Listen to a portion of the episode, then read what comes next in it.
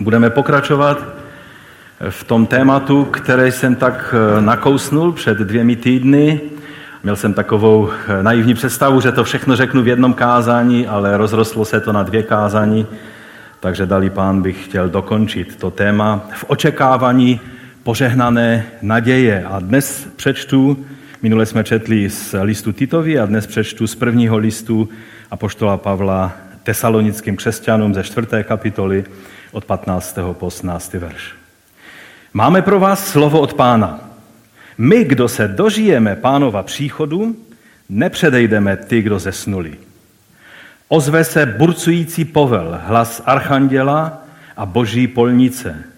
Sam pán se stoupí z nebe a tehdy jako první vstanou mrtví v Kristu. My živí budeme spolu s nimi uchváceni do oblak, vstříc pánu a potom už budeme s pánem navždycky. Povzbuzujte se navzájem těmi slovy. Pane, chceme přijmout toto povzbuzení, které dává tvé slovo, ale chceme taky porozumět tomu, co říká tvé slovo ohledně tvého příchodu a co neříká. Pomoz nám přijmout radu tvého slova i to, co je potřebné, jak bychom se měli zachovat v té době, kdy mnozí lidé mluví o všelijakých zvláštních dnech, datech a znameních. Prosíme tě o to, Otče, ve jménu našeho Pána Ježíše Krista. Amen. Amen. Můžete se posadit? V minulém kázání jsem velmi jasně vyjádřil názor na učení o takzvaném vytržení, myšleno vytržení před soužením. A řekl jsem vám velice jasně hned na začátku toho kázání, že toto učení nemá oporu v písmu. Otázka vytržení, myšleno jako evakuace církve z tohoto světa před soužením, se ovšem v našich kruzích jeví jako natolik samozřejmá biblická, že se nad tím ani nemáme důvod pozastavit, zda to Bible skutečně učí. A už jsem vám minule řekl, že z pohledu dějin církve je to velmi nové učení, které vzniklo v 19. století a církev už tady je 2000 let. Takže i když to je nějakých 150 let na světě, to učení, tak stále je to velice nové učení, které eh, jak rana církev, první generace církve o nějakém vytržení před soužením neměla ani ponětí. Eh, oni věřili v nadcházející eh, mesiánské tisícileté království, milénium, které věřili, že začne Ježíšovým viditelným příchodem v moci a slávě na tuto zem. Nevěděli o tom ani pozdější církevní otcové, eh, ani reformátoři a neví o tom ani většina seriózních biblistů dneška. Minule jsem vám eh, dal některé úvodní informace, dnes se spíše zaměříme na biblická místa, která jsou používána jako důkaz toho, že Bible to učení obsahuje a budu vám chtít ukázat a prokázat, že tomu tak není. V Novém zákoně máme různé obrazy pánova příchodu. Je to tak obrovské téma, že, že ono skutečně je nasvětleno z různých úhlů, různými podobenstvími a vyjádřeními jak pána, apoštolů, proroků a, a tak dále. Dobře to zhrnuje Frank Vajala, jehož kniha Jesus a Theography, tak eh, ta kniha je bestseller, který eh, pomohl změnit názor na Ježíše mnoha, mnoha lidem dnešní moderní doby. Možná bychom nesouhlasili se vším, co Frank Viola vyučuje, ale zhrnutí ohledně příchodu pána tak eh, udělal velice dobré, já bych ho chtěl zacitovat. On říká toto. Kristův návrat je představen autory Nového zákona různými metaforami. Jeden obraz to je nové stvoření, které je zrozeno z luna starého stvoření. Jinou metaforou je manželství nového nebe s novou zemí. Jiný obraz je vítězící boží království, které pohlcuje všechna jiná království. Ještě jiný obraz je vzat z římského říšského světa a jeho císaře. Řecké slovo paruzia je toho příkladem. Když císař byl na cestách a pak se vracel, jeho královské zjevení se, jeho imperiální návrat do města, tomu se říkalo tehdy paruzia. Ti, kteří očekávali císaře, tehdy šli ven z města, aby se s ním setkali a uvítali jej a doprovodili zpátky do města. Takže eh, právě z tohoto úhlu pohledu bych chtěl, tak jak jsme si minule řekli, že nejsme ti rozdělovači, které, kteří vidí každé biblickou zmínku jako samostatnou událost, ale jsme ti, kteří spojují všechna ta vyjádření, která Bible má o druhém příchodu, tak chceme vidět v jednom harmonickém eh, obraze. Takže minule jsme už mluvili o tom, jak to eh, učení začalo, jak jsme se k tomu učení dostali. Eh, také jsme mm, mluvili o tom právě, co máme dělat, když narazíme v Biblii na protichudné výroky. Jestli máme to brát jako, že to mluví o, o různých věcech, anebo naopak máme být těmi, kteří se snaží vidět v různým světlem nasvětlenou stejnou událost. Pamatuju se, jak jedna sestra, která hojně vyučovala duchovní boj, tak eh, pro ní každý obraz, který je v Biblii napsán, ať to byla zbroj ze šesté kapitoly Efesky, ať to byla zbroj světla nebo oblečení nového člověka a všechny ty věci, to bylo všechno zcela odlišná, odlišná věc. Většina biblistů vám řekne, že jsou to různé obrazy stejné reality nového života v Kristu. A proto toto je ten správný přístup a o tom jsme minule mluvili.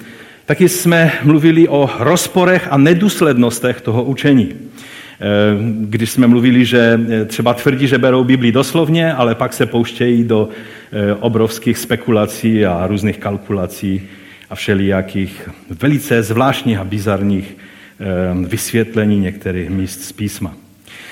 No ale je čas, abychom se podívali na některá ta biblická místa. Já jsem vám dal jenom jeden příklad minule a budu se eh, dívat na biblická místa, která se používá nejvíc jako potvrzení tohoto učení. Takže můj první dnešní bod je vytržení vytržené z kontextu. Podle jedného z nejautoritativnějších protagonistů, eh, ředitele biblické školy, která se tomu velice věnovala, tomuto učení Johna Walworda, tak jsou tři klíčové texty, které mluví o vytržení. První ten text je ehm, eh, text, který mluví o tom, že ehm, jdu vám eh, připravit místo a vezmu vás k sobě. To je napsáno u Jana ve 14. kapitole od 2. verše. V domě mého otce jsou mnohé příbytky. Kdyby nebyly, řekl bych vám to. Neboť vám jdu připravit místo a odejdu-li a připravím vám místo, opět přijdu a vezmu vás k sobě, abyste i vy byli tam, kde jsem já.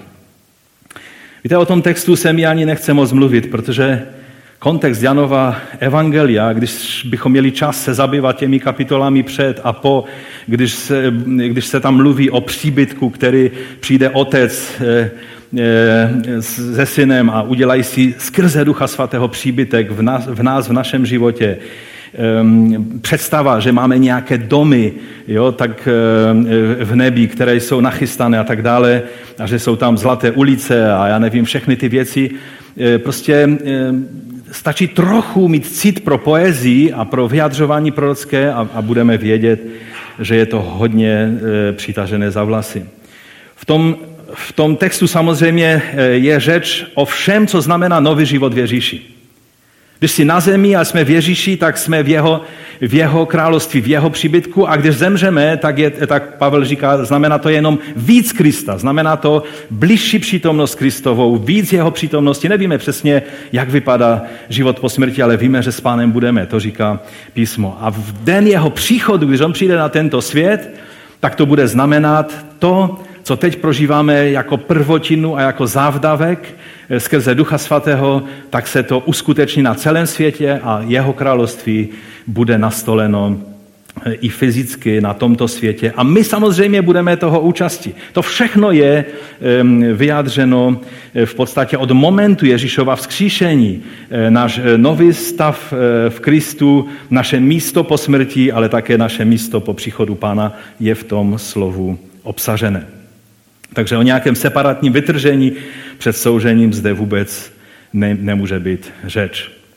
Bylo by hodně zvláštní pomyšlení, že prostě e, při vytržení odejdeme do nebe, převezmeme klíče od našeho nebeského příbytku, jak si to mnozí představují, a pak po sedmi letech to na tisíc let opustíme a, a pak nevím, co, co, jak si to dále představují tito, tito učitele. Ten tyž Jan, který, který řekl tato slova Ježíšova, tak hned dvě kapitoly na to, tak cituje Ježíše znovu a je to v 16. kapitole 33. verš a tam říká, toto jsem vám pověděl, abyste ve mně měli pokoj, abyste měli šalom v, v mé přítomnosti. A pokračuje dál. Ve světě máte soužení. Jak může být vytržení před soužením, když Ježíš říká, ve světě máte soužení? Ale buďte dobré mysli, já jsem přemohl svět. My v tom soužení a v těch všech pronásledováních můžeme mít boží šalom a jeho vítězství. Takže tolik eh, k tomu slovu, ne, nechci se tím více zabývat, protože to je slovo, eh, které, o kterém si můžete přečíst snad v každém komentáři, eh, co ono znamená v podobném duchu, jak jsem vám to teď řekl. Druhé místo, které se podle Walurda velice jasně vyjadřuje k tomu, k tomu vytržení před soužením, tak je vlastně nejznámější a nejautoritativnější, protože je nejobsáhlejší kapitola o vzkříšení, a to je 15. kapitola prvního listu korinským křesťanům, kterou napsal apoštol Pavel. A já bych, to bychom nejraději museli přečíst celou tu kapitolu, ale je aspoň dva útržky z této kapitoly od 22. verše. Je napsáno, jako v Adamovi všichni umírají, tak také v Kristu budou všichni obživeni. Každý však ve svém pořadí. Jako prvotina byl vzkříšen Kristus. Potom při jeho příchodu e, ti, kdo jsou Kristovi. Čili, že bude vzkříšení z mrtvých v den jeho příchodu. A potom bude konec, až Kristus odevzdá království Bohu a Otci a zruší každou vládu, každou vrchnost i moc. Jeho království se stane tím jediným královstvím na tomto světě, tak to viděl Daniel v tom svém prorockém obraze, který vysvětloval eh, králi eh, Nebuchadnezerovi, že byl ten velký kámen, který spadnul z nebe a zaplnil celou zemi. Eh, království tohoto světa se stanou královstvím Boha a jeho mesiáše, jak je to napsáno v knize Zjevení. Dále pokračuje 51. verš této kapitoly. Hle, říkám vám tajemství. Teď zbystříme, protože um, ti učitelé vysvětlují, že vytržení je takové tajemství, že to neviděli ani proroci ve starém zákoně, nikdo to nevěděl, teprve to bylo zjeveno vlastně jako, jako tajemství eh, v eh, církví, která je takovou tou velkou závorkou božího jednání, protože Bůh má dva lidy, nebeský, to je církev, a pozemský, to je Izrael. To je podle toho učení. Bible je v tomto tématu dost někde jinde. A takže říkám vám tajemství, ne všichni zemřeme, ale všichni budeme proměněni. Naraz, v okamžiku, při zvuku poslední polnice. To nám připomíná to, co jsme četli na začátku. Zazní polnice a mrtví vstanou jako neporušitelní a my budeme proměněni. Otázka by byla, kde v tom je vytržení. Já tady čtu o vzkříšení z mrtvých, kteří právě z nebe přijdou. Ne, aby odcházeli do nebe, když jsem nosil takové tričko, kde byly boty na zemi a jenom takové oblačky z těch bot, jakože eh, vytržené. Pamatujete si ta trička? Ehm, mrtvý člověk, když bude vzkříšen, tak nepotřebuje být vzkříšen, aby mohl být v nebi, protože mnozí věřící už tam jsou třeba i tisíce let. To, proč potřebují být vzkříšení, je proč?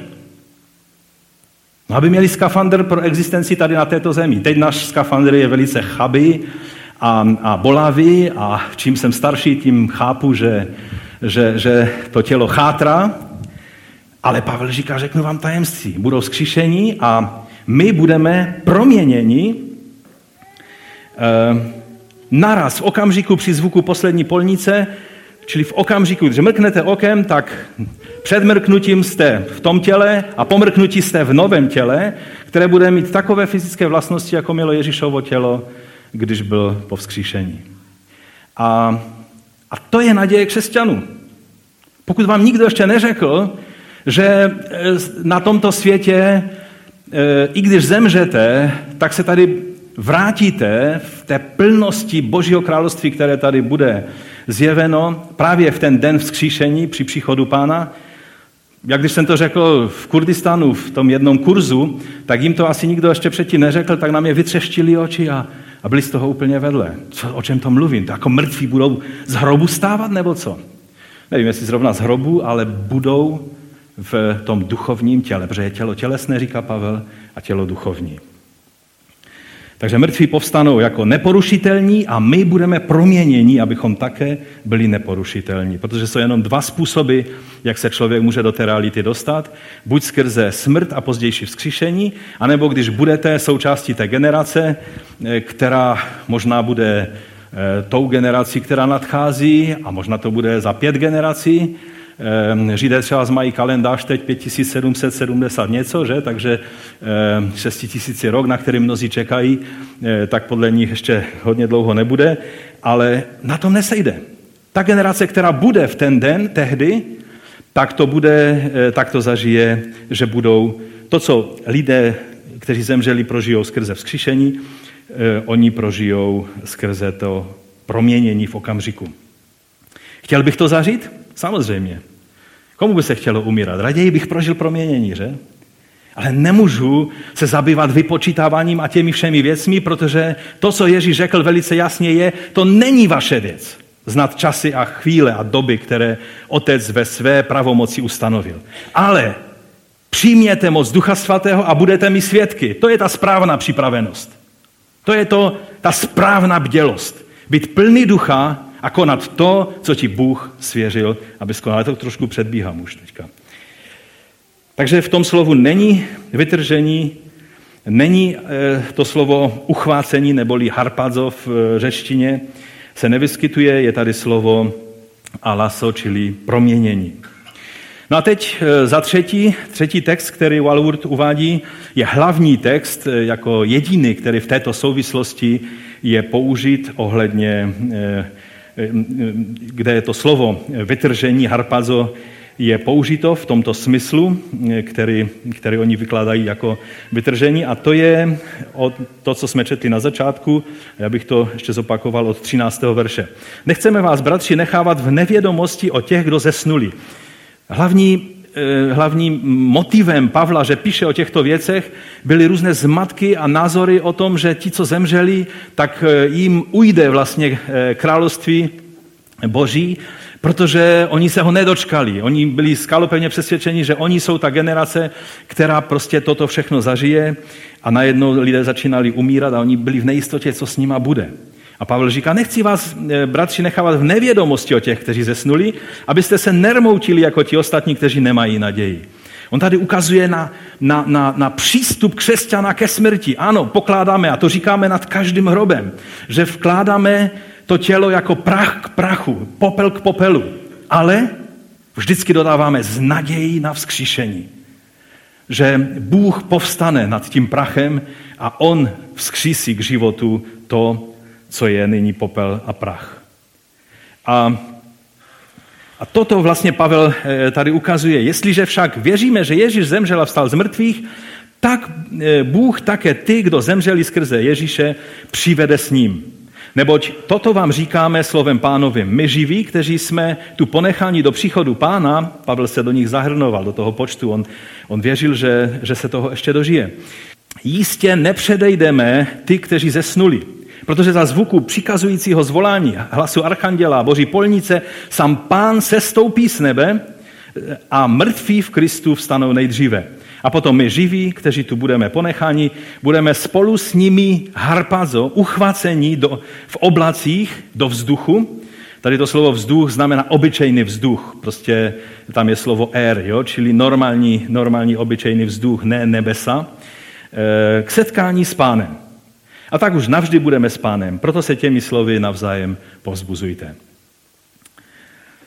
Víte, vždycky musíme mít na paměti, že jsou dva možné přístupy k výkladu písma. Odborně se říká správnému přístupu exegeze, to znamená, že je to pečlivá snaha co nejpřesněji zjistit, co daný úsek písma říkal svým původním adresátům, což byl e, samozřejmě zbor v Tesalonice, v tehdejší Makedonii, že?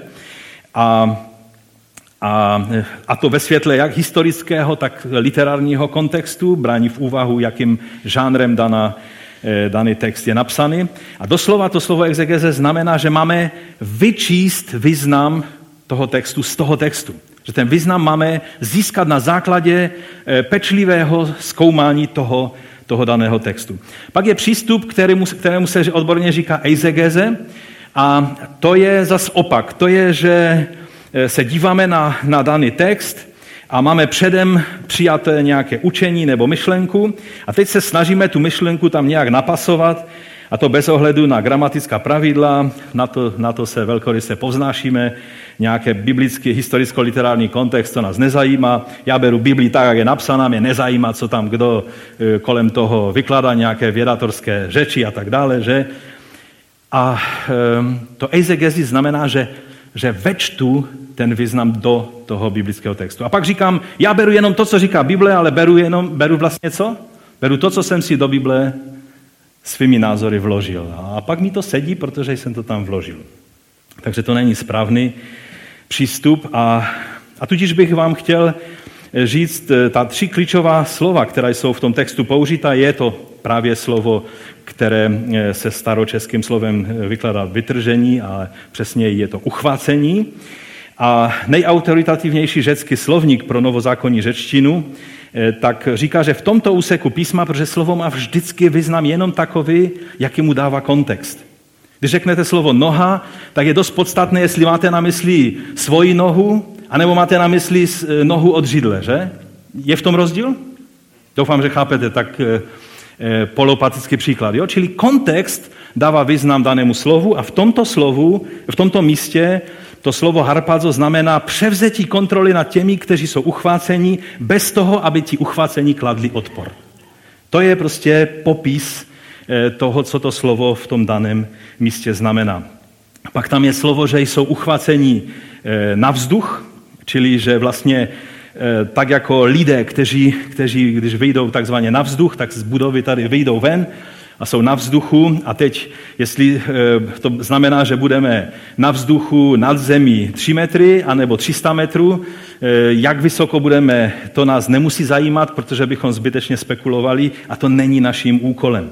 Ale, ale neznamená to přejít do nějaké duchovní dimenze nebes, ale znamená to, že budeme v této v této atmosféře, v prostorách tohoto světa, akorát budeme mít tělo duchovní, čili budeme v tom okamžiku, v té chvíli toho harpazo proměnění.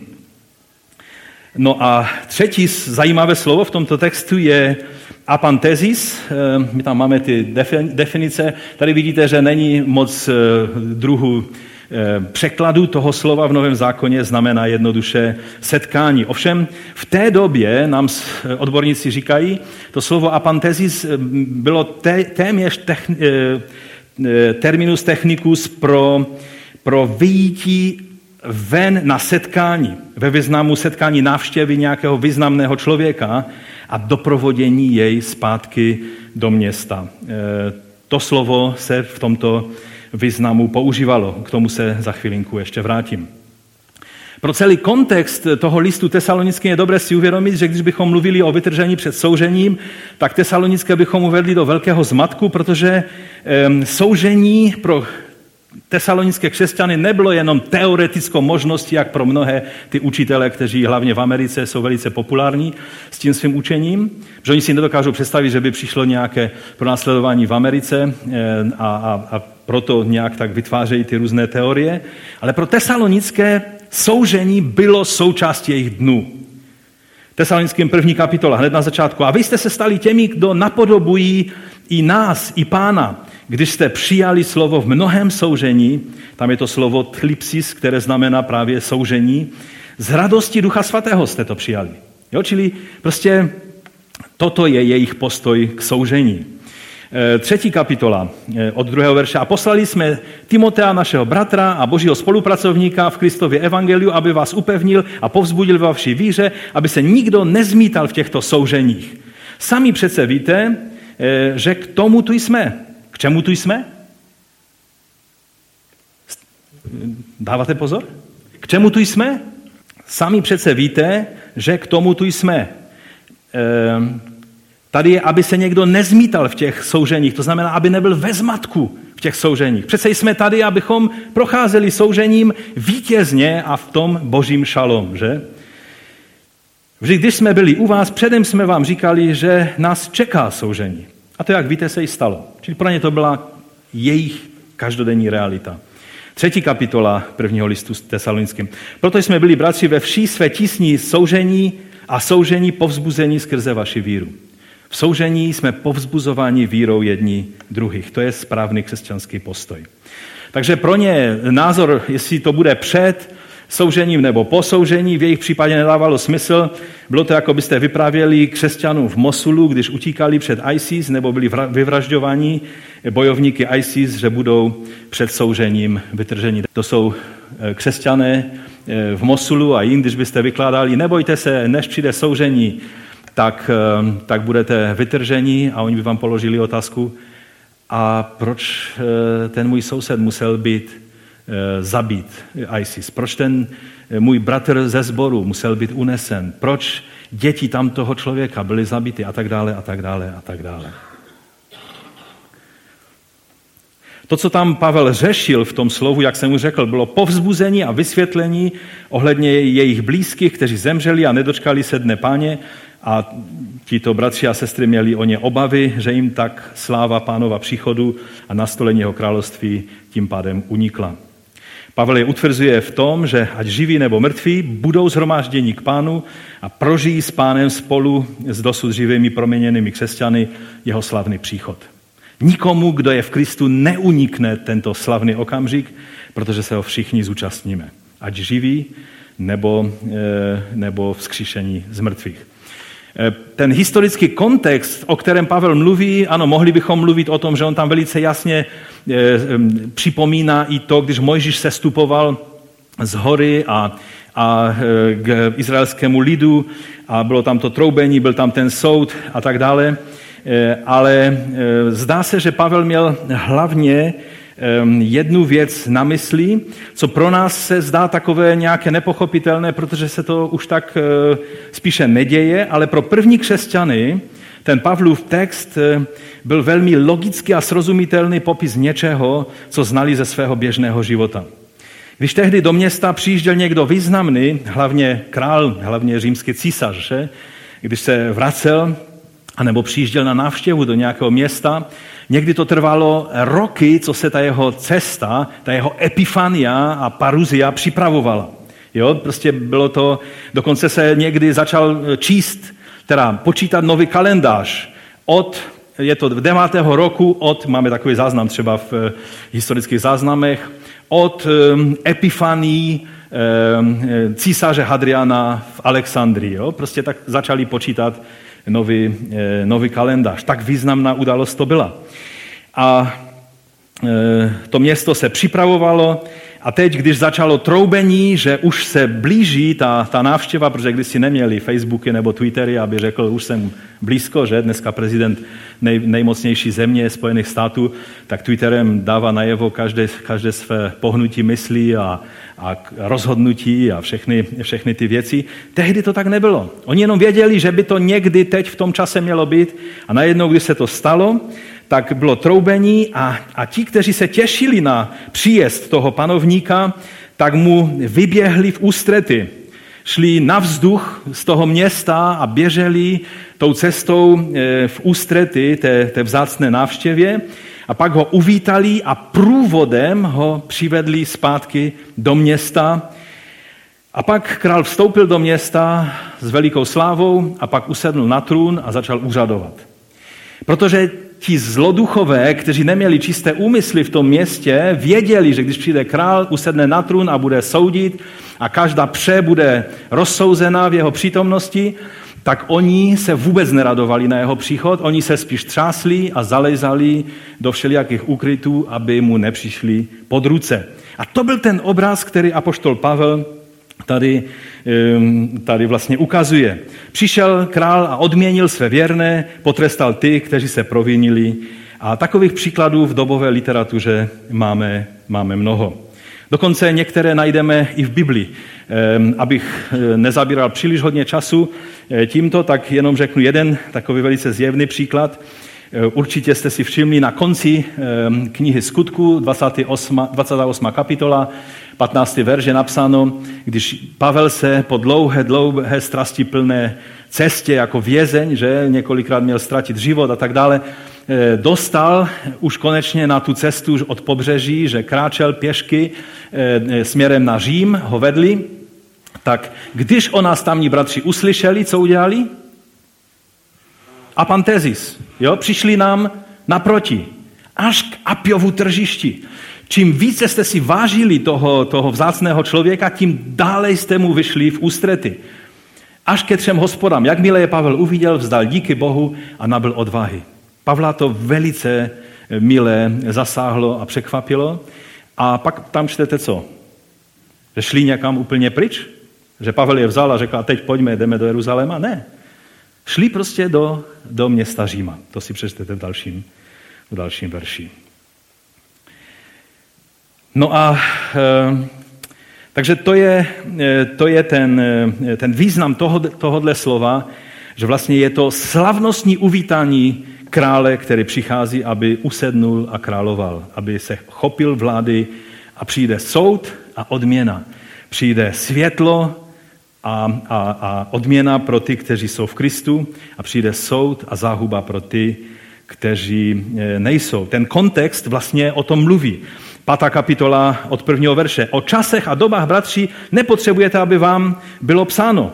Vždyť sami přesně víte, že pánův den přijde jako zloděj v noci, e, to je velice známé, dokonce jeden film se takhle jmenoval, že? Když lidé budou říkat pokoj a bezpečí. Eh, někdy máme pocit, že musí být všechny možné eh, kataklizmy, než, než to přijde, ale lidé na světě budou myslet, že právě vyřešili otázku válek a toho všeho a budou mluvit pokoj a bezpečí. A tehdy náhle na ně přijde co? Zloděj v noci. Skáza. Dostat zloděje v noci domů, to je skáza, že? Jako porodní bolesti na těhotnou ženu a jistě neuniknou. Takže na svět přijde den páně jako překvapivá pohroma. Když čtete Sofoniáše, Zachariáše a, a další proroky, kteří Joele, kteří mluví o dnu páně, tak tam jsou hrozné věci popsané, jak, jak pán přijde a bude vlastnoručně bojovat a nastolí pořádek, ten svůj šalom na tomto světě. Bude to znamenat eh, zkázu pro mnohé lidi, kteří si tento svět chtějí přivlastnit. Takže zloděj v noci není pozitivní obraz, je to obraz nemilého zaskočení. Pro tento svět přijde Ježíš jako zloděj v noci, bude to soud a zkáza. No ale co my? Podle těch učitelů vytržení bychom už tu vlastně neměli být. A, e, protože e, to je, e, oni říkají, že předtím už dávno budeme, budeme vytrženi. Ale Pavel říká k těm, k těm tesalonickým křesťanům, zřejmě měl jiný názor, protože jim říká čtvrtý verš, vy však, bratři, nejste ve tmě, aby vás ten den přepadl jako zloděj. Aha, takže ten zloděj to bude pro tento svět, že? Neboť vy všichni jste synové světla, synové dne. Nepatříme noci ani tmě, proto tedy nespěme jako ti ostatní, nebož buďme bdělí a střízliví. Že ti, kdo spí, spí v noci a ti, kdo se opíjejí, opíjejí se v noci. My však, kteří patříme dní, teď poslouchejte pečlivě. Buďme střízliví, oblečení v pancíř víry a lásky a v přilbu naděje spasení. To jsou ty důležité věci, abychom je měli. Jo? To jsou ty věci, které se budou počítat. Neboť Bůh nás nepostavil k hněvu. Ten den pro nás nemá znamenat den hněvu, ale bude to den odměny a setkání s naším pánem, že? Nebrž k získání spasení skrze našeho Pána Ježíše Krista, který za nás zemřel, abychom my a teď poslouchejte, ať bdíme nebo spíme. Čili bdělost není, že nebudeš ani spát, budeš někde na Javorovém v bílé plachtě čekat každou chvíli, kdy pan přijde. Neříkali, že to je 23.9., tak rychle běžet, abych byl první. E, pan by se tě zeptal, co tady děláš. Co tady děláš? Máš být tam, u těch věcí, které jsem ti svěřil. A proto se navzájem povzbuzujte a budujte jeden druhého, jak to již činíte. Někteří zbystří a řeknou, vidíte, nepostavil nás gněvu, čili musíme být vytrženi, eh, možná ne před soužením, ale před tím velkým hněvem. Je taky teorie předhněvová. Jo, jsou různé, různé další teorie. No ale když se podíváme, tak v tom dalším listu, který, dopise, který Pavel napsal tomu stejnému sboru, tak Pavel pokračuje. To 2. tesalonickým první kapitola, pátý verš. Je to jistým znamením spravedlivého soudu Božího, abyste byli uznáni hodnými Božího království, pro nějž také trpíte. Pokud je spravedlivé u Boha to, aby těm, kteří vás sužují, odplatil soužením a vám, kteří jste, jste v soužení, úlevou spolu s námi, až se zjeví z nebe Pán Ježíš se svými mocnými anděli. V plamení ohně bude trestat. Ty, kteří neuznávají Boha, ty, kteří nejsou poslušní Evangelia našeho Pána Ježíše Krista. Ti ponesou trest, věčnou zkázu a odloučení od pánovy tváře a e, pánovi tváře a slávy jeho síly, když přijde, aby v onen den byl oslaven ve svých svatých a aby se stal předmětem obdivu ve všech těch, kdo uvěřili, neboť naše svědectví došlo u vás víry. Tady vidíte, jak jsou všechny ty věci kolem soudu a spasení, záchrany propojené. Prostě je to namíchané společně. A když vám někdo sedne a ty to začne rozdělovat, to je o vytržení a to je o příchodu Kristovém a to je o Židech a pak oni vám řeknou, že celá 24. kapitola Matouše se nás netýká, protože to, je, to Ježíš mluvil k Židům, protože apoštole byli Židé, no ale my jsme vlastně všichni připojeni k židovskému národu, že? Takové rozdělování je velice umělé a toto přesně nechceme, nechceme dělat. Nejsme spliteři, jak jsme si minule říkali, ale jsme ti, kteří spojují, že? Třeba spojaři si říkejme, že? Ehm, klademe ty texty vedle sebe a chápeme, že mluví o stejné věci. A Pavel dále pokračuje druhou kapitolou. Pokud jde o příchod našeho Pána Ježíše Krista a naše zhromáždění k němu, mnozí vám řeknou, no ale to už mluví o příchodu, to je až na konci, sedm let po vytržení. No ovšem Eh, Pavel jedním dechem ta říká, a naše zhromáždění k němu. A to zase to slovo se jim líbí, že to přece musí být to, to vytržení, o kterém oni mluví. Žádáme vás, bratři, abyste se nenechali snadno otřás ve svém poznání, ani vylekat, buď skrze ducha nebo skrze slovo. Byla i proroctví asi v tom tesalonickém sboru, která říkala, že už teď je den páně a tak dále. Eh, žádáme vás, abyste se nenechali otřás ve svém poznání, ani vylekat, buď skrze ducha, nebo skrze slovo, skrze dopis, vydávaný za náš, jako by den pánův již nastal. Promiňte.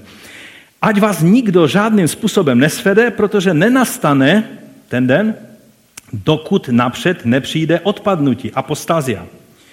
A nebude zjeven ten člověk bez zákonnosti, syn záhuby, Eh, který se staví na odpor proti všemu a pyšně se pozvedá nad všecko, čemu se říká Bůh, nebo co se uctívá, takže sám usedne jako Bůh do boží svatyně a bude se vydávat za Boha. Nevzpomínáte si, že jsem vám to říkal, ještě když jsem byl u vás?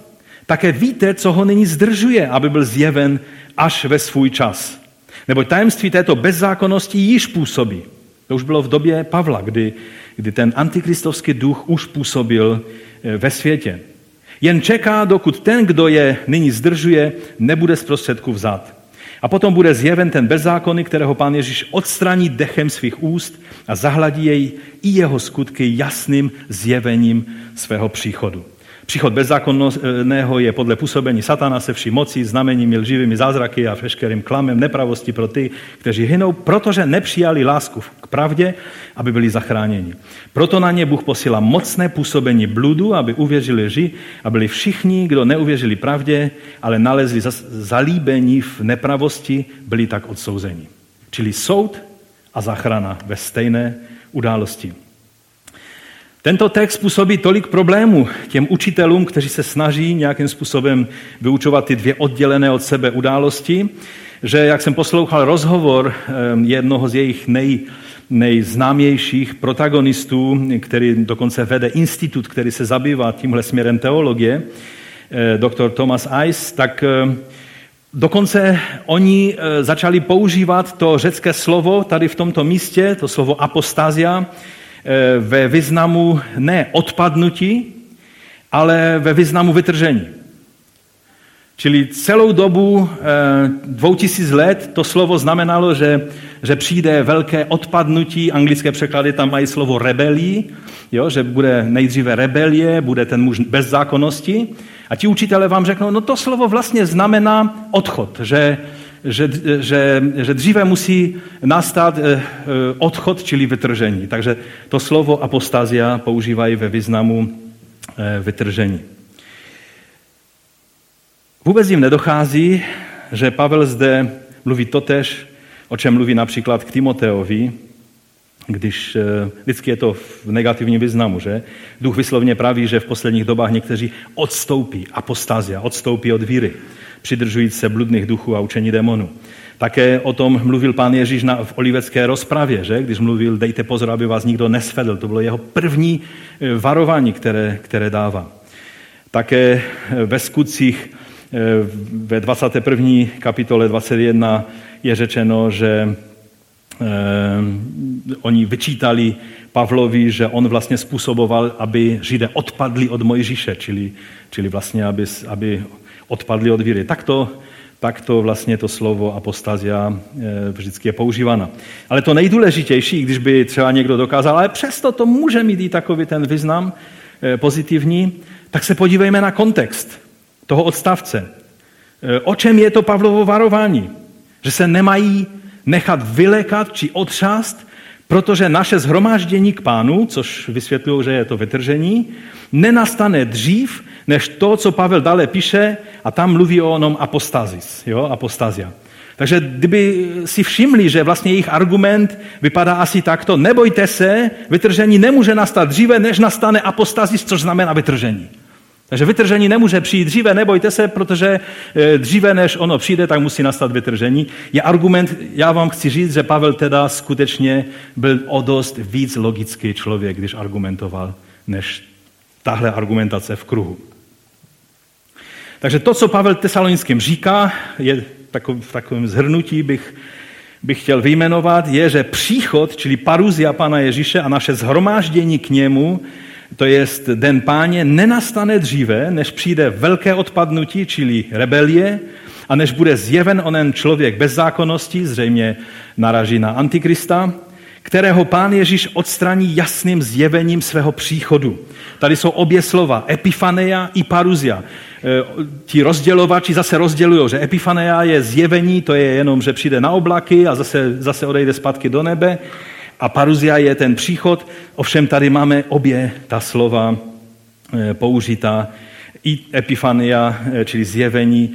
Ono to, ta, to slovo epifania, třeba když císař se říkalo epifania císaře Hadriana, znamenalo, že je to jeho božské zjevení. Že on přichází, aby jim ukázal své božství. Jo? Takhle tak v tom významu to bylo používáno. A slovo paruzia znamená fyzicky příjezd, příchod, příchod toho eh, významného panovníka a také i Pána Ježíše. Takže v tom úseku Pavel používá všechna slova ohledně jedné a téže události. A to jsou slova, která tito učitelé pečlivě rozdělují na, na to zjevení a příchod ve smyslu fyzického příchodu až teprve potom.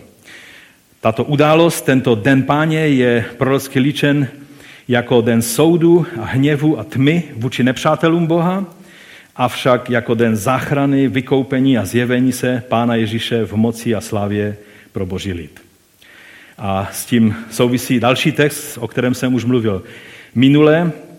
On sice Valfurt ho nevyjmenovává, ale velice často je citován v různých knihách a, a vyučováních.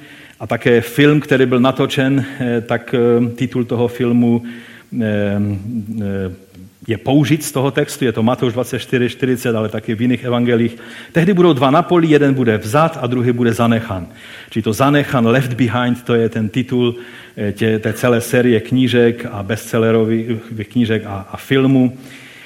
A už jsme si minule ukázali, že vlastně tak, jak říká eh, Ben Witherington, bylo dobré být eh, zanechán v tom příkladu, který tam pán Ježíš používá, když mluví o Noem, když eh, potopa vzala a smetla ty, ty lidi, tak když jste byli ponecháni naživu, těch bylo jenom velice málo a to byli ti, kteří se zachovali eh, vlastně eh, v, na světě v tom korábu a pak znovu, znovu naplnili zemi, tak ten obraz je, je tady použit a, a když máme takový pocit, že to je hodně nezvyklé, protože jsme tak zvyklí na takový ten jiný obraz, že ti left behind to jsou ti, co mají smůlu, jsou tady ponecháni v soužení a ti, co měli štěstí, tak byli vzati pryč, eh, tak eh, eh, jsem vám citoval i Lukáše, který tam dodává otázku učedníků, když toto slyšeli, tak říkali, ale kde to bude, pane?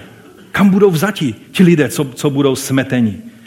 Ehm, a Ježíš jim řekl, kde je tělo, tam se zhromáždí i supy. Supy jsou mrchožroutí a není to příliš přívětivé eh, srovnání, když se dostanete na místo, kde vás eh, řeší mrchožroutí. Ale víte, možná bychom si mohli říct ještě něco víc k tomu jenom, jenom pro doplnění.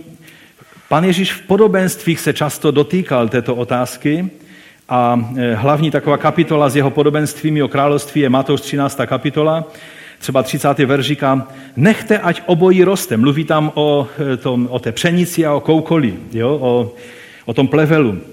Nechte, ať obojí roste spolu až do žně a včas žně řeknu žencům, nejprve mají pozbírat co? To je nějaké zvláštní, že? Nejprve pozbírejte plevel a svažte ho do otypek, abyste jej zcela spalili, ale pšenici zhromážděte do mé stodoly. Jo, a pak eh, to učedníkům vysvětluje ještě blíže. Rozsevač dobrého semena je syn člověka a pole je svět. Dobré semeno to jsou synové království, plevel jsou synové toho zlého a nepřítel, který je zasel, je ďábel. A žeň je skonání věku. Tady pan Ježíš vysvětluje veškerou tu symboliku těch příkladů. A nepřítel, který je zasel, je ďábel. Žeň je skonání věku a žencí jsou andělé. Jako se tedy sbírá plevel a pálí se v ohni, tak bude při skonání tohoto věku. Syn člověka pošle své anděly, čili nebudeme to dělat my, ale anděle, i seberou z jeho království veškerá pohoršení a ty, kteří činí nepravost a hodí je do ohnivé pece, tam bude pláč a skřípění zubů, cokoliv to znamená, není naším úkolem, abychom si to popisovali, jak lidé ve středověku se tím bavili, že popisovali muka prostě eh, těch lidí, eh, to ví jen pán, co všechno to bude znamenat. Eh, a tehdy se spravedliví rozzáří, čili ti budou vzati k soudu ohněm, a tehdy spravedlivý v příchodu Kristově se rozzáří jako slunce v království svého Otce. Čili ta stodola, to je království Boží, že? A kdo má uši ke slyšení, tak ať poslouchá. Čili nejprve pozbírejte plevel k soudu a pak zhromážděte pšenici do stodoly Božího království. To je to, co nám ty, ta podobenství říkají. A, ale i když byste trvali na, na tom takovém v našich kruzích tradičním obraze, eh, protože někteří lidé spraskli ruce nad tím, že jsem to takovýmto způsobem před dvěmi týdny vysvětloval, eh, tak i když byste trvali na tom svém vysvětlení, tak stále to nic neříká o vytržení do nebe, ale na nejvyš o tom, že budete přizváni k účastí na Ježíšově království, které začne jeho příchodem. Ať to vemete z té strany nebo z té, vytržení tam nijak moc není. Další bod, který, kterého bych se chtěl dotknout, je že eh, vždycky musíme mít eh, ohled na to, jestli jsme v souladu s Biblí, anebo jestli jsme proti proudu celé Bible. Eh, víte, ta celá myšlenka vytržení před soužením je velmi takovým subtilním, ale velmi zakežným prvkem, který vnáší eskapismus, jak se tomu říká, čili snahu utéct z tohoto světa, když přicházejí těžkosti. Mnozí lidé s tím mají problém. Když eh, je čeká nějaká obrovská výzva, tak hledají možnost, jak z toho uniknout. Nejtěžší forma eskapismu je samozřejmě sebevražda ale, ale existují různé jiné formy a právě tohle učení vytváří v lidech takový ten pocit, měl bych řešit něco složitého a učit se komplikovaný jazyk, abych pomohl nějakým lidem, nebo studovat na, na nějaké vysoké škole, nebo prostě budovat nějaké, nějaké složité, složité stavby pro, pro službu, kterou dělám, tak raději z toho budu čekat, že uniknu eh, tím vytrženým. A chci vám říct, že toto je proti eh, celkovému proudu božího příběhu, tak jak nám je ukázán v Biblii. A, a přitom na tomhle postoji stojí celá filozofie vytržení před soužením. Eh, když mi nevěříte, tak vám zacituji ze Sergejovy knihy Vytržení. Eh, cituji, podstatou vytržení je evakuace. Je to únik křesťanů do bezpečí nebe před těžkými ranami, které dolehnou na celé lidstvo. Svět nemůžeme změnit, ze světa musíme uniknout. Měli bychom na to vynaložit veškerou snahu a doslova volat, čiňte pokání a věřte evangelium, nebo se přiblížilo nebeské království, ne kvůli tomu, aby se nám lépe žilo na zemi, ale proto, aby se co nejvíce lidí chytilo do nebe ten poslední klidný spoj. Soud světa je neodvratný a další spoje tak klidné už nebudou. Chci vám říct, že žádné další spoje už nebudou. Prostě bude jeden okamžik, ve kterém se rozhodne, a to je den páně, to je příchod Kristův. Za tím účelem, aby vlastně tu teorii eskapismu se nějakým způsobem používalo, jsou natahovány mnohé verše, které mluví o tom, že máme bdít, abychom unikli božímu hněvu, který přijde na tento svět. Nemám čas citovat všechna ta místa, ale alespoň jedno, které se velice často používá, a to je z těch dopisů eh, těm sedmi zborům z knihy Zjevení. A právě eh, ty, ty dopisy, i když jsou to dopisy konkrétním zborům, najednou ti, kteří tvrdí, že berou doslovně Boží slovo, tak najednou pro ně je to alegorie celých církevních dějin a teď žijeme v období laodicejské církve. Eh, a, a tady, eh, když, když pan Ježíš říká tomu filadelskému zboru, protože jsi zachoval slovo mé vytrvalosti, já tě zachovám od hodiny zkoušky, to říká Bible 21, studijní překlad tam má sice, sice v hodině zkoušky, že to, to, to slůvko může znamenat cokoliv, eh, která má přijít na celý svět, aby byli vyzkoušení obyvatele země. A z toho se usuzuje, že křesťané filadelského typu církve Eh, té pravé budou vytržení, avšak laodicejská církev, že tady bude ponechána.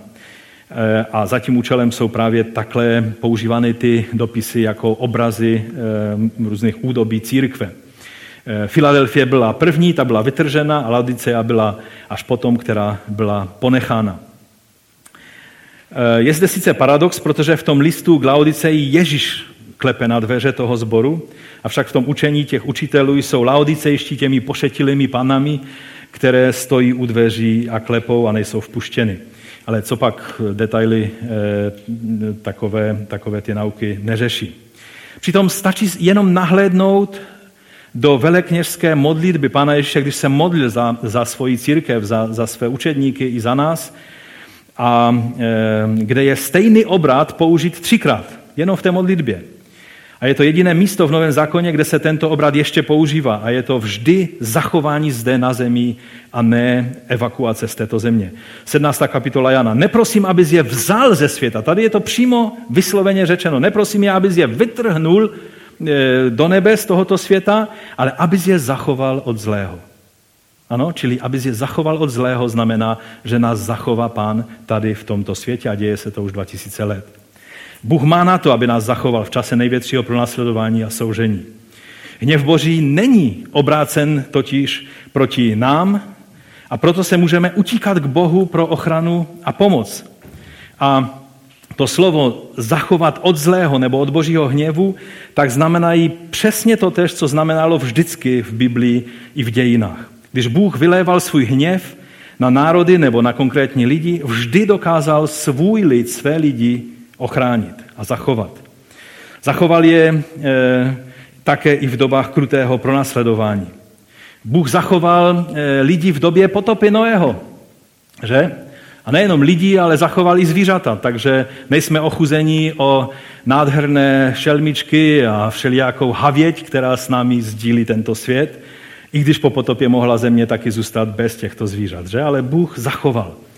E, také Lot v Sodomě byl zachován i když Bůh soudil to město a Abraham se přel ohledně toho, co, co udělal. Přece nebudeš soudit to město, když je tam eh, pár spravedlivých, známe ten příběh.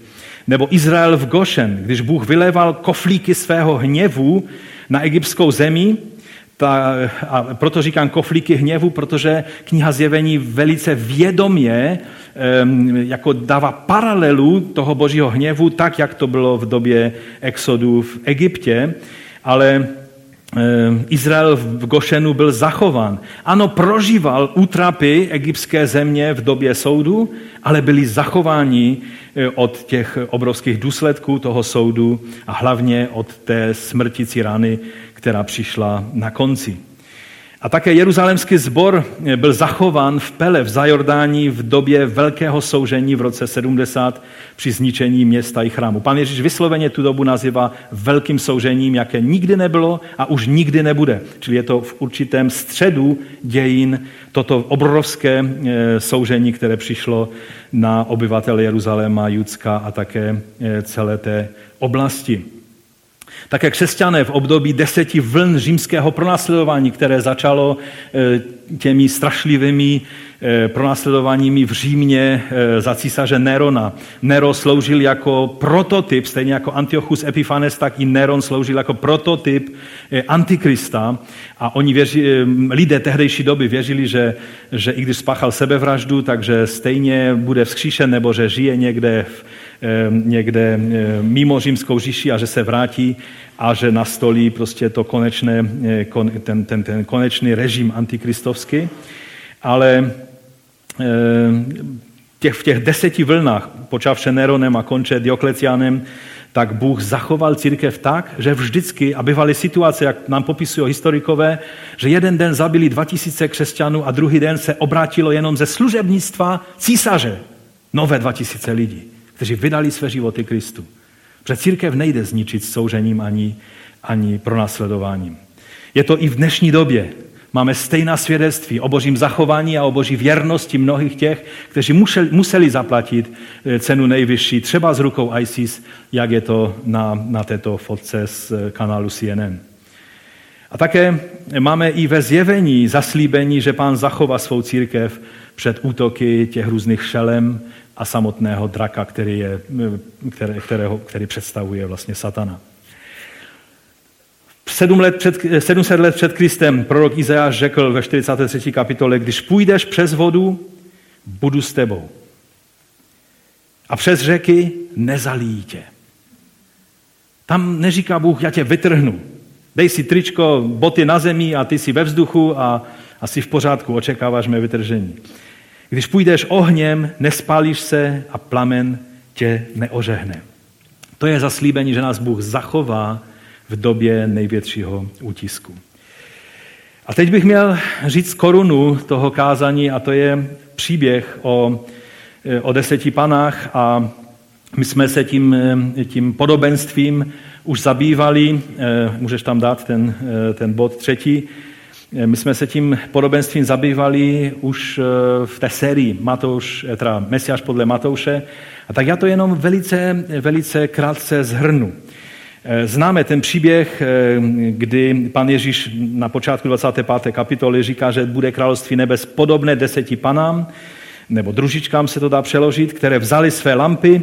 To byly takové pochodně, jak jsme viděli v tom šofaru na začátku. To byla fotka ze svatby v v Makedonii, kde stále ještě takovéto zvyky používají, a šli naproti ženichovi. Pět z nich bylo pošetilých a pět rozumných. Pošetile vzali své lampy, ale nevzali sebou olej. Rozumné však se svými lampami vzali i olej v nádobkách. Když ženich dlouho, dlouho nepřicházel, začali všechny, čili i moudré, i pošetile, podřímovat a usnuli. Uprostřed noci se však ozval křík, hle ženich, vyjděte mu vstříc. Tehdy všechny pany vstali a dali své lampy do pořádku. Pošetile řekli rozumným, dejte nám ze svého oleje, neboť naše lampy dohasínají. Ale rozumné odpověděli, ne, nemuselo by postačit pro nás i pro vás. Jděte raději k prodavačům a kupte si. Zatímco odcházeli, aby nakoupili olej, přišel ženich a ty, které byly připravené s ním, eh, vešli na svatební hostinu. A dveře byly zavřeny. Později přišli i ostatní pany a říkali, pane, pane, otevři nám. Ale on odpověděl, amen, pravím vám, neznám vás. Bděte tedy, protože neznáte den ani hodinu. Víte, toto podobenství se stalo obětí mnoha falešných učení, která vždy vznikala na základě výkladu nějakých detailů a podrobností toho podobenství, které vlastně nemají žádný jiný význam, než jenom, že dokreslují obraz, aby dával smysl. Vždycky v podobenství je jedna hlavní pointa, a pak jsou různé detaily, které jenom dokreslují barvitěji ten e, příběh, aby dával smysl. Většinou to byl příběh, který lidé znali ze svého běžného života a tento příběh zrovna vychází z tradic židovské svatby. A ty děvčata, ty družičky, pojďme si tam ty obrázky ukázat, jo? E, ty, ty družičky nepředstavovaly nějakou pomnožnou nevěstu, jak si to mnozí vysvětlují, ale to byly družičky, které měly za úkol asistovat ženichovi a nevěstě. Jo? Čili kdyby z toho někdo chtěl, naštěstí na to mnozí nepřišli a nenapadlo je to, takže z toho nevytvořili nějaké bizarní učení, které by s tímto pracovalo. A oni čekali se světlem, to bylo, museli, podmínka je, že měli mít světlo, nebyly to takové ty malé lampičky, ale pochodně, ten důvod byl velice praktický, protože mladí lidé, když jsou ponecháni ve tmě, tak někdy dělají špatné věci, takže oni měli mít světlo, aby na ně bylo dobře vidět. Jo? Čili to je takový obraz jenom, jenom toho, eh, proč, proč, byl důle, proč bylo důležité to světlo a proč se používá na těch svatbách. A, a to bylo podmínkou, když oni čekali s tím světlem eh, na ženicha, aby se mohli zúčastnit toho obřadu. Ta fotka, kterou eh, máme eh, tady, tak to je z makedonské svatby v jednom městečku, kde stále se ten tradiční způsob svatby používá. A to, že Boží království je přirovnáváno do svatební hostiny a my jsme, když si vzpomenete, tak na jiných místech jsme jako hosté na svatbě, že?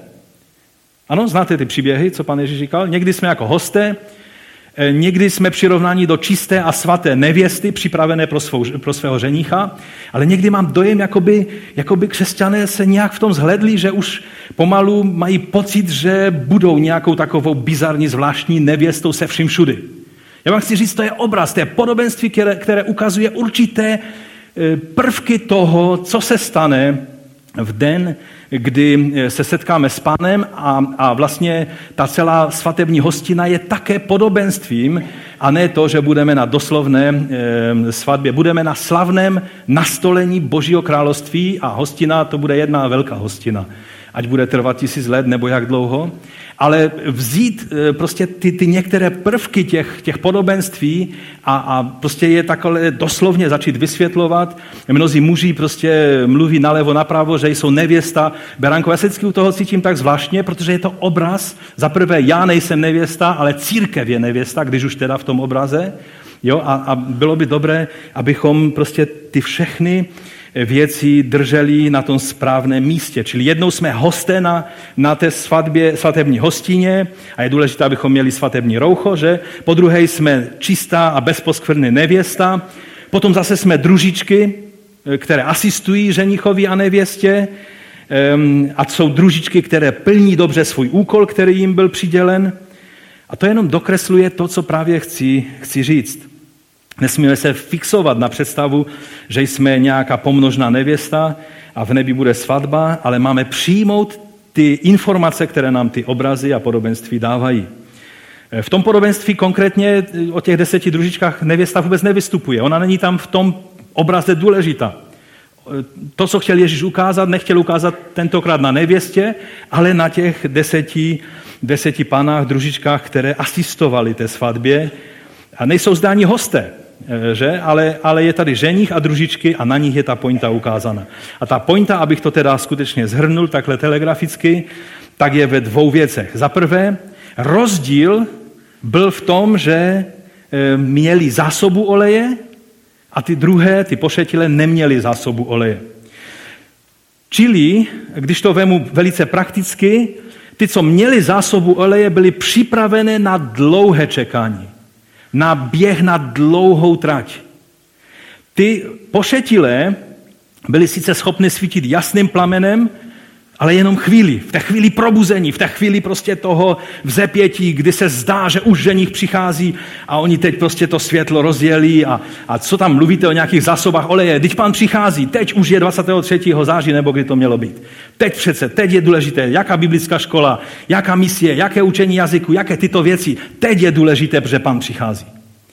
A ty moudré si řekli, pojďme se připravit na dlouhý běh. Vezměme pořádné bandasky s olejem. A udělali to a to byla ta prozíravost, jak eh, jsou nazvány, že jsou prozíravé neboli moudré. To je, to je ta první věc a o tom mluví právě Petrův list, kdy lidé říkají, já už dlouho pan nepřišel, kdo ví, jaké to s tím jeho příchodem je. To jsou lidé, kteří nemají olej.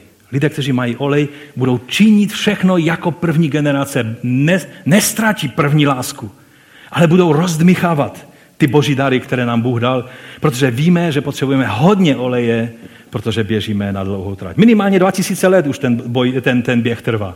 To je ten nejdelší maraton, který kdykoliv si dokážete představit.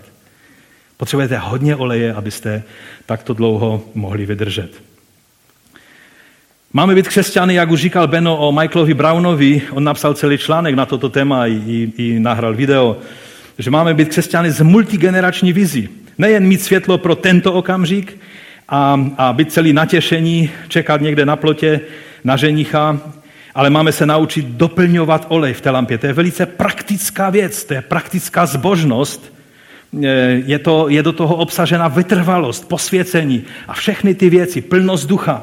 Máme být naplňováni na každý den duchem, nám radí Pavel. Buďte naplňováni duchem a neopě, neopějte se vínem, že? To, to nám radí v této věci. A druhá pointa toho podobenství je, že ta správná bdělost, protože Ježíš nás vyzývá, abychom bděli, protože neznáme den ani hodinu, takže ta správná bdělost není poskakování u plotu a vyhlížení a, a, a e, volání za každou druhou větou Maranata a, a, a když mě někdo pozve na návštěvu, no jestli pán do té doby nepřijde, tak přijdu na návštěvu. To je takový ten žargon, takový ten folklor křesťanský, ale, ale ta správná bdělost je připravenost po dlouhé noci, ve chvíli, kdy na tom skutečně záleží, třeba přijde pro následování, třeba přijde oheň, tak dát ze sebe světlo evangelia, naplnit svou roli, ke které jsme posláni. Úkolem těch družiček byl mít světlo a oni ho měli mít i po dlouhém čekání, najednou jenom pročistili tu lampu, přidali toho světla a ta pochodeň jasně zážila.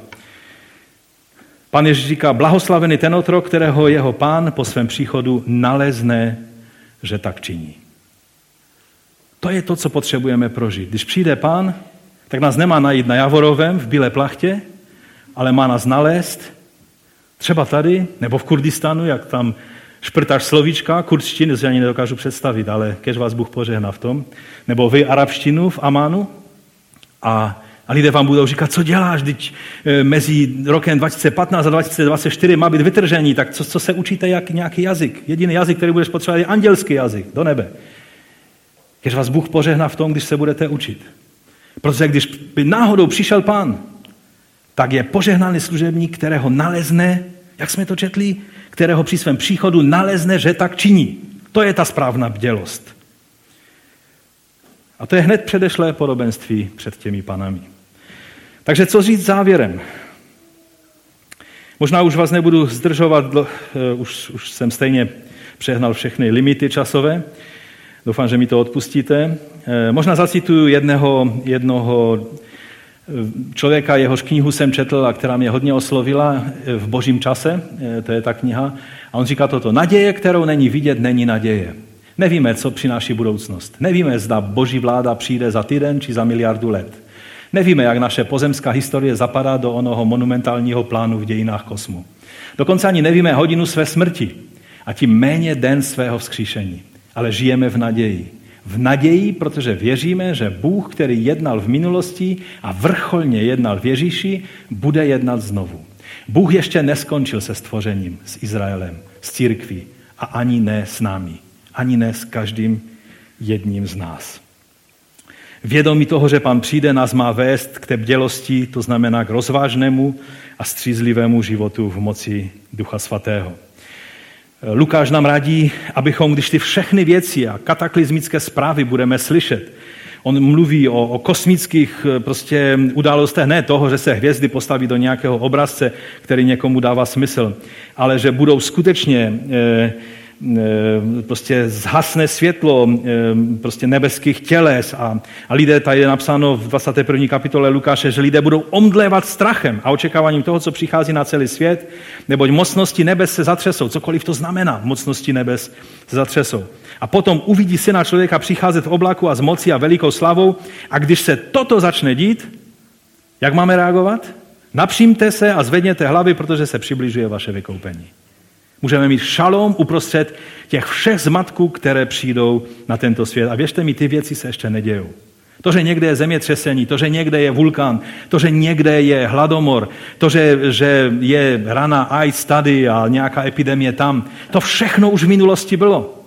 Půlka Evropy zahynula morovou ránou v jednom údobí. Na začátku toho dvoutisíciletého období bylo takové zesílení všech zemětřesení a vulkánů, však, však víte, jak dopadlo, jak, jak dopadly Pompeje a tak dále. Nechci se eh, k tomu vyjadřovat, protože v té sérii Mesiáš podle Matouše jsme se tím zabývali, ale my máme eh, napřímit hlavy. Víte, bdělost znamená připravenost konat to, k čemu nás pán povolal. Ne připravenost k evakuaci, ale věrnost pánu Ježíši v tom, co nám svěřil až do konce. Víte, jsme lidmi, kteří máme důvod chodit s napřímenou hlavou. Čím více lidé budou svěšovat své hlavy v hruze, co se děje v tomto světě, křesťané jsou lidmi, kteří mají důvod chodit s pozvednutou hlavou, napřímenou hlavou. Nemusíme se bát zítřku. Nemusíme s obavou sledovat výpočty všech teologických kutilů, ani sledovat denní zprávy se strachem z různých Kimů, Trumpů, Putinů, Erdojanů, vyjmenujte ještě nějakého.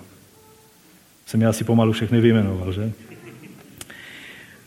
Eh, našeho prezidenta jsem vynechal, protože ten nemá žádný vliv na dění ve světě. Ehm, můžeme žít v naději a důvěře v toho, kdo nás zachránil a v den svého příchodu znovu prožijeme jeho záchranu. Pro tento svět království Boží začne obrovskou katarzí soudu a očisty ohněm. Pro nás ovšem Boží království začalo momentem, kdy jsme pochopili, že králem je Ježíš Mesiáš Izraele. Kdo věří, nepřijde na soud, řekl pan Ježíš. My už jsme v jeho království a pro nás jeho příchod bude znamenat jenom více překypující hojnosti jeho, eh, jeho království. To, co prožíváme jako prvotinu a závdavek v duchu svatém, budeme prožívat v hojnosti. To, co prozažuje, ten příští věk prozažuje skrze nás, skrze ducha svatého do tohoto světa, do té bídy tohoto světa, to budeme prožívat v té překypující plnosti v jeho, ten jeho příchodu. A proto buďme multigeneračními lidmi. Zakladejme sbory, stavějme modlitevny, vysílejme misionáře, učme se jazyky, dělejme věci, které, které jsou prácí dlouhodobou, protože to je to, co se líbí pánu.